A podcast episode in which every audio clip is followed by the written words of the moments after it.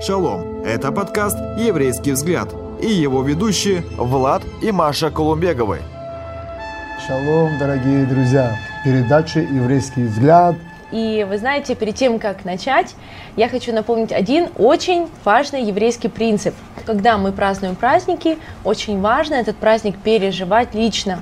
Не думать, Да. что этот праздник, он был где-то там далеко, тем более Ханука, она совершилась еще до нашей эры. Не думать, что это где-то что-то далекое или это просто что-то, какая-то история, книга, историческая книга, которую мы, мы читаем и вспоминаем, но э, проживать этот праздник для себя сейчас, в, этой, в, этой, в этом дне, в этих обстоятельствах, в которых я есть. Ну что ж, друзья, начнем наш разговор о Хануке с нашим дорогим гостем. Борис Солыч, приветствуем вас. Начиная с 164 года до нашей эры евреи всего мира празднуют эти дни 8 дней по еврейскому календарю с 25 числа месяца Кислев по 2 число месяца Тевет. Называется этот праздник Ханука. Слово это образовано от слова лахун, лах, э, лахинот, лахинот, которое переводится с иврита как освещать или обновлять. Иное название Хануки – это праздник света. Что же произошло в то время? Какие чудеса сделал Господь, Бог наш, Царь Вселенной, Отцам нашим в те дни, в это время года, это слово как молитва. И в 167 году, также до нашей эры, сирийский правитель Антиох IV Эпифан издает указ о том, что всякий еврей, который хранит и изучает Тору, будет казнен. Под страхом смерти нельзя было изучать еврейский язык, чт- чтить и праздновать шаббат, отмечать еврейские праздники. Запрет был наложен на, все, на все еврейские традиции, и в том числе и на обрезание мальчиков. Бог иудеев должен был считаться местным воплощением Зевса, верховного божества греков. Храм в Иерусалиме был осквернен, на жертвеннике всесожжений была принесена в жертву свинья. В святое святых была установлена статуя Зевса. И, как кажут, и почалось, и началось, и некоторые из народа Израиля возмутились, долго терпели, терпели, но терпению приходит конец, в хорошем смысле этого слова, и возмутились. Может, давайте затронем вот этот исторические факты и события. Я как раз, когда Влад сказал «и почалось», я подумал, что почалось-то раньше. Почалось-то несколько раньше. На самом деле, на самом деле, знаете, так же как Бог готовит какие-то особенные события в жизни своего народа, и Он готовит сразу в нескольких местах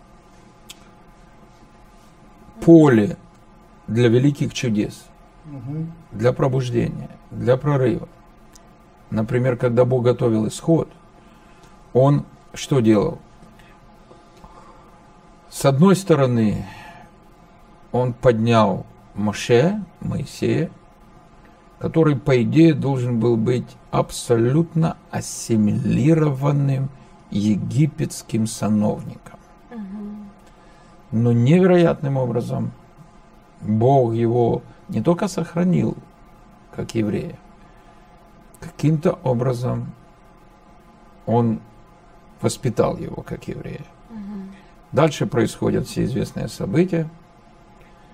Моше выходит к своему народу, видит угнетение, возмущается по плоти и убивает египтянина, потом бежит в Мадиан, где находится 40 лет. За эти 40 лет сменяются власти в Египте, и Израилю становится не лучше, а все хуже и хуже и хуже. Зачем?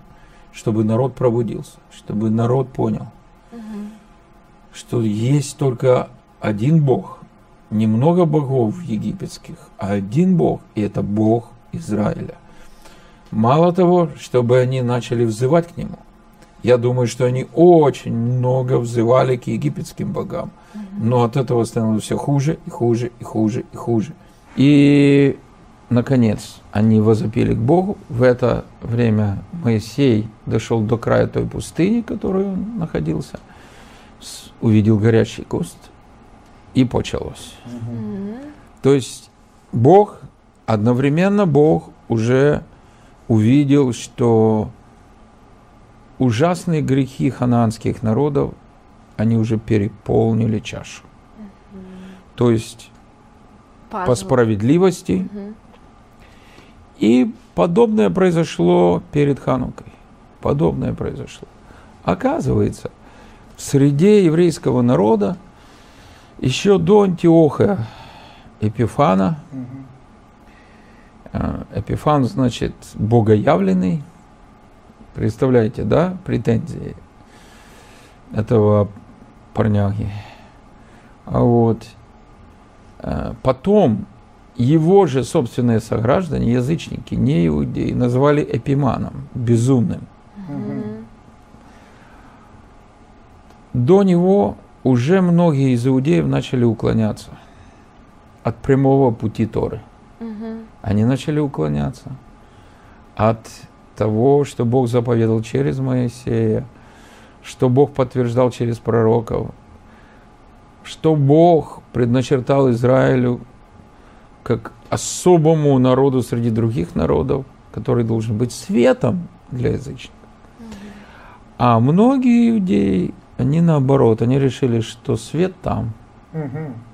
Они перепутали свет с тьмой.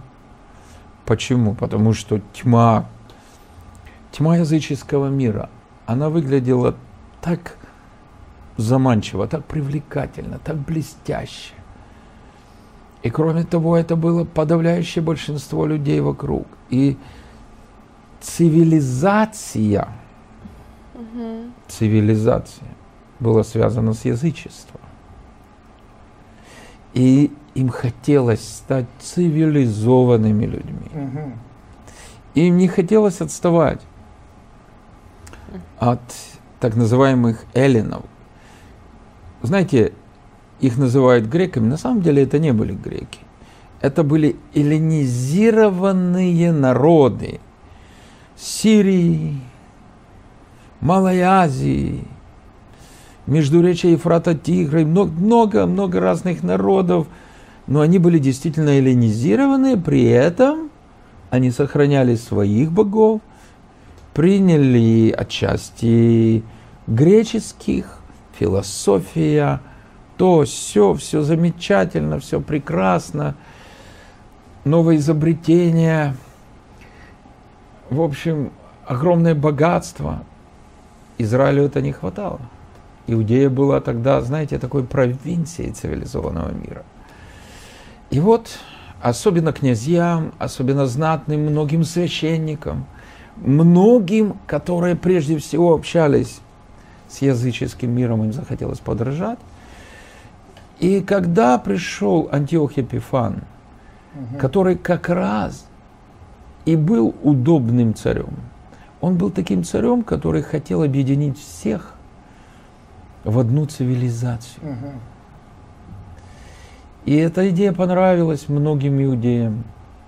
Уже приготовленные. А они были приготовлены. И они, они отправили гонцов, потом сами отправились к нему. Зачем? Послушайте. Первая книга Маковеев. Это очень важно понять, от кого исходила инициатива. Угу. Это очень важно, потому что, знаете, многие думают, и в ряде современных еврейских книжек, там, там написано не так, как было на самом деле. Всяких популярных равнистических изданиях и тому подобное. Угу. В те дни вышли из Израиля сыны беззаконные и убеждали многих, говоря, пойдем, заключим союз с народами, окружающими нас, ибо с тех пор, как мы отделились от них, постигли нас многие бедствия. Вот это извращенное понимание событий, следствий и причин.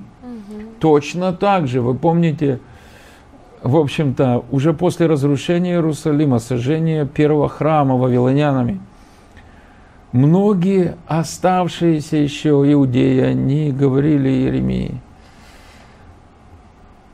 когда мы кадили Ваалом, когда мы приносили жертвы Астарте, все было хорошо. А прекратили, и вот нас это постигло. Вот это языческое мышление, которое сейчас поражает, к сожалению, многих верующих. Многих верующих Да. из разных народов. На самом деле получается так, что люди путают причины и следствия. И вместо того, чтобы понять именно уклонение от Божьего Слова, именно отдаление от Бога, привело ко всяким неприятностям в их жизни, они приписывают это тому своему отделению от мира. А отделение это было чуть-чуть, неполным. И они пытались соединить грешное с праведным. Бога Израиля с идолами. И это противно сердцу Бога. И вот, и добрым показалось это слово в глазах их. Некоторые из народа изъявили желание, отправились к царю, и он дал им право исполнять установления языческие.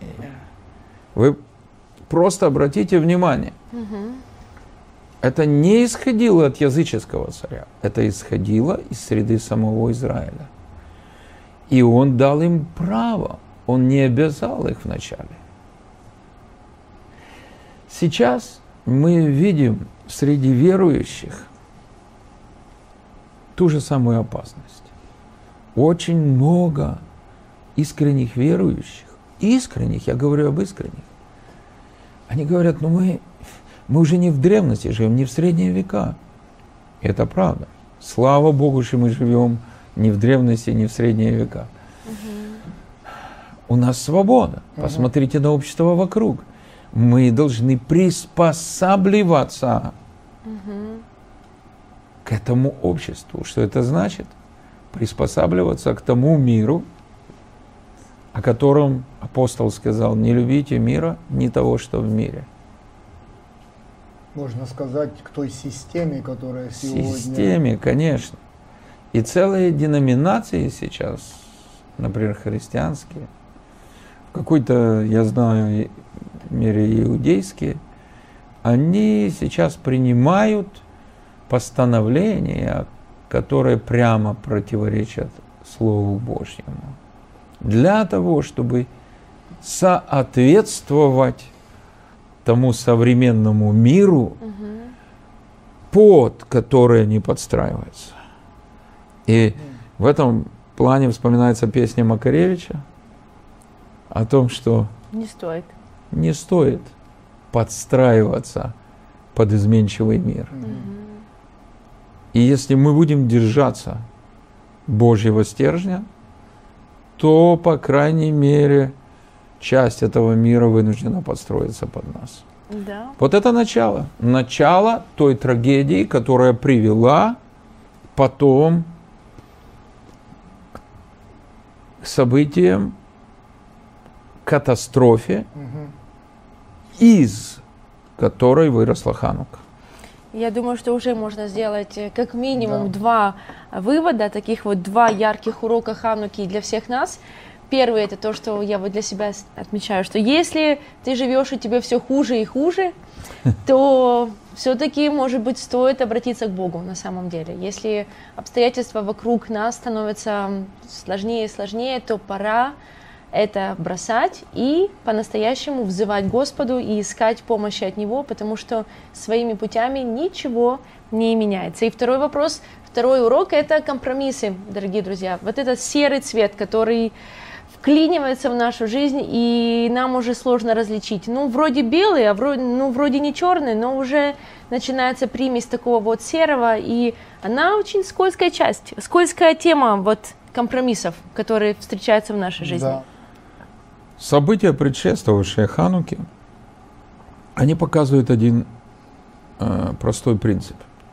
Когда мы начинаем идти на компромисс с этим миром, мир не остановится. Мы договариваемся с ним. Ну, вот смотри, мы дети Божьи, например, мы верующие. Ну, давай мы с тобой договоримся. Мы возьмем от тебя вот это, угу. а все остальное будет у нас Божье, и, может быть, даже Божье будет полезно тебе, мир. И мир сначала говорит, вообще, так замечательно. Слушай, такая красота. Знаете, иудейская элита не собиралась отказываться от Бога Израиля. Они просто хотели э, цивилизовать свою веру. Они хотели цивилизовать иудейскую практику. Они начали это делать, и потом призвали Антиоха, он пришел, а у него уже был план, поскольку ему дали право давать право. Он уже посчитал, что иудеи должны быстрыми темпами очеловечиться, они должны обязычиться, они должны эллинизироваться, они должны стать нормальными культурными язычниками. И он обнаружил, что это происходит медленно, и многие не идут за этой верхушкой. Он разъярился, тем более, что перед этим он потерпел позорную неудачу в Египте. Знаете, надо было на ком-то отыграться, и он отыгрался. И он так жестоко начал поступать с иудеями. Он обманом вошел в Иерусалим и устроил там страшный погром, ограбил храм, убил многих и стал уже диктовать. Это уже он не право давал, угу. он говорил, вы мне дали власть над собой, и я вам теперь буду говорить, что делать. И вы должны все по-быстрому стать такими, как я, такими, как другие мои подданные. Меня, конечно, очень вдохновляет история дальше этого священника и его семьи, который не побоялся пойти против этой цивилизации, этой системы, этой мощи. И на самом деле этот священник, он, он просто не выдержал этого напора, наглости, грязи и греха. Вот он не выдержал, он понял, что если вот, вот я не согласен с этим, я не могу с этим согласиться, а что я могу сделать? Я священник, я не воин, меня не учили воевать, у меня нет арсенала оружия. Что у меня есть? Что я могу сделать? У меня есть мой голос и моя позиция. Я не соглашаюсь с этим эллинистическим напором, вот эта ревность Матафи и его угу. сыновей, вот как сегодня для нас, вот что нам можно почерпнуть, вот, вот некоторые вот такие моменты, что вы можете видеть. Настоящее Божье сражение угу. за нашу семью, за наш город, за нашу общину, нашу церковь, за наш народ начинается с меня я сначала должен возмутиться давлением врага. Так как Матитьягу Матафия возмутился угу. вот этой лести и запугивания одновременно. Лести и обещанием богатства, почета и славы от царя, если он принесет жертву идола. И запугивание с другой стороны. Он возмутился, и он решил для себя, я терпеть не буду. Я не смирюсь угу. под этот мир, я не смирюсь под его князя, я не смирюсь под этого эпимана, безумного царя. И он, лично сделав свой выбор, он тут же начал действовать. И Когда его сыновья увидели, как их отец поступил вот так бескомпромиссно, отвергнув богатство, отвергнув славу, отвергнув все, что ему обещалось, и с другой стороны, отвергнув себя и свою жизнь, потому что он фактически стал личным врагом царя. Кто он? В маленьком Мадине, один из священников, известная семья, но ни армии, ни оружия, ни умения воевать. И если нас смотрят люди, которые оказались в ситуации Матафии, и вы, вы сейчас просто под давлением, под давлением страхов, искушений, под давлением различных обстоятельств, которые заставляют вас идти на компромисс с этим миром, с грехом. У вас есть прекрасный пример. Вы говорите, я не могу воевать, я не научен воевать. У меня слабая поддержка. Может быть, кто-то чувствует себя вообще одиноким. Кстати, каждому необходимо быть в духовной Божьей семье. Иначе так или иначе вы окажетесь один на один с могущественным врагом. Будьте, всегда будьте в Божьей семье. Это необходимо для каждого. Но может быть кто-то сейчас один, вне общины, вне церкви. У вас много разочарований и на вас давление.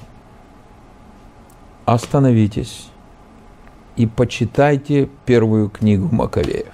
Да. Это не каноническая книга, она не входит в Библию как таковую, но это крайне полезная книга. Возьмите за пример Матафию, возьмите за пример Матитьяху. Он восстал, когда был один. Он восстал, когда был один. И когда он восстал, пятеро его сыновей увидели. Да, наш Отец настоящий священник Да. Бога Всевышнего. Как же мы будем в стороне? И они ринулись на его защиту, и вместе с ним поднялись, все оставив, все бросив, ушли в горы. Да. И когда другие узнали об этом, им стало стыдно, что они поддавались этому демоническому, языческому давлению. Они подумали, вот эта семья священников, они рискнули своей жизнью, они оставили все. Им предлагали то, что мне не предлагали. У меня не было таких искушений, как у них. На меня не было такого давления, как у них, но они смогли это отбросить. Значит, и я могу. И такие евреи, которые вспомнили, почему они евреи. Евреи, пришельцы в этом мире. Главная цель за пределами этой временной земной жизни, за пределами этого мира. Они вспомнили, Да. кто есть Бог Израиля. Да. И они сбросили с себя вот эту пелену подавленности, уныния и такой, знаете, безысходности. А что мы можем сделать? Мы маленькие люди. Такая махина давит. Такая страшная махина. А мы, мы в одиночку. Они поняли, одиночки, когда они объединяются, они уже не одиночки, они ядро Божьей армии. Да. И мы дальше видим, что восстание Маковеева оно длилось три года. Да. И финальная битва, это битва за Иерусалим. Шесть тысяч иудеев собрались вместе против 40 тысячной армии с боевыми слонами, с боевыми машинами, с- просто с невероятной последней техникой. И как вы думаете, кто победил? Ну, конечно же, Господь, Бог Израилева, явил свою победу. Израильская армия, э, они Да. дали отпор э, этому сирийскому безумию, осветили храм, вынесли эту мерзость запустения из храма, обновили его, зажгли, ну вообще полностью сделали новый жертвенник, возобновили служение. И на самом деле об этом празднике можно говорить очень много. Есть столько много нюансов, мы пытаемся эту историю сделать Да. так более э, сжатой, но на самом деле, друзья, мы видим финал, мы видим победу, мы видим то, что люди прошли через компромисс, через борьбу, через выбор, и они увидели Бога и Его победу. Их ревность начать служение Богу, восстановление служения Богу открылась в том, что они даже не, не дождались э, приготовить масло. Они вот нашли этот кувши- кувшин, и чтобы вот сейчас Сразу, мы да. хотим воздать Богу благодарность, благодарение. Вот сейчас мы хотим возлить это масло, чтобы восстановить служение. Евангелие от Иоанна, 10 глава, 22 стих, где упоминается этот праздник или это событие. И вы все знаете, я э, прочту, настал же тогда в Иерушалайме или в Иерусалиме праздник обновления. И была зима. И ходил Иешуа в храме, в притворе Соломонова. И там дальше тоже очень интересные местописания, писания, где иудеи обступили его и задали ему очень интересный вопрос. Очень интересный. Может быть, вот кратко поговорить сейчас о, об этом. Почему все-таки э, вот это местописание и упоминание это о Хануке, то, о Да. чем мы говорим, попало все-таки в Новый Завет. Да, да. И как нам, новозаветным верующим, относиться вот э, к тому, что написано в Новом Завете? Ну, вы знаете, когда я впервые заметил это, потому что многие, многие христиане читают это и не замечают. И я первые годы читал и не замечал. Там слово праздник, оно вставлено, курсив, Да, да. а в оригинале сказано, была зима и настало обновление. Друзья, сейчас наступает зима. Традиционно это не время обновления. Традиционно это время спячки для одних, для других, для других хоть как-то согреться, для третьих каких-то не особо радостных трудов и так далее, и так далее. Но у Бога есть святой план для всех своих детей. Наступает зима, и наступает праздник обновления, и приходит обновление в лице самого Машеха. Потому что настоящее обновление возможно только когда мы встречаемся с Ним. Аминь. Только когда мы замечаем Его святое присутствие. Потому что Он уже здесь, Он рядом. Он там, где вы сейчас смотрите и слушаете нас. И Он готов взять вас за руку и повести вас, чтобы вы ходили теперь только с Ним. И слава Божья готова наполнить всех нас и соединить нас, чтобы мы обновились и обновились в духе, в вере, в любви и в силе. Шалом, дорогие. Легитраот. Спасибо вам, Борис Павлович, что вы очень насыщенная, практичная, можно сказать, ветхо-новозаветная передача у нас получилась. И, друзья, не идите на компромиссы. Да, шалом. Шалом. Друзья, спасибо, что были с нами. Больше материалов на эту тему вы найдете на YouTube-канале «Киевская еврейская мессианская община».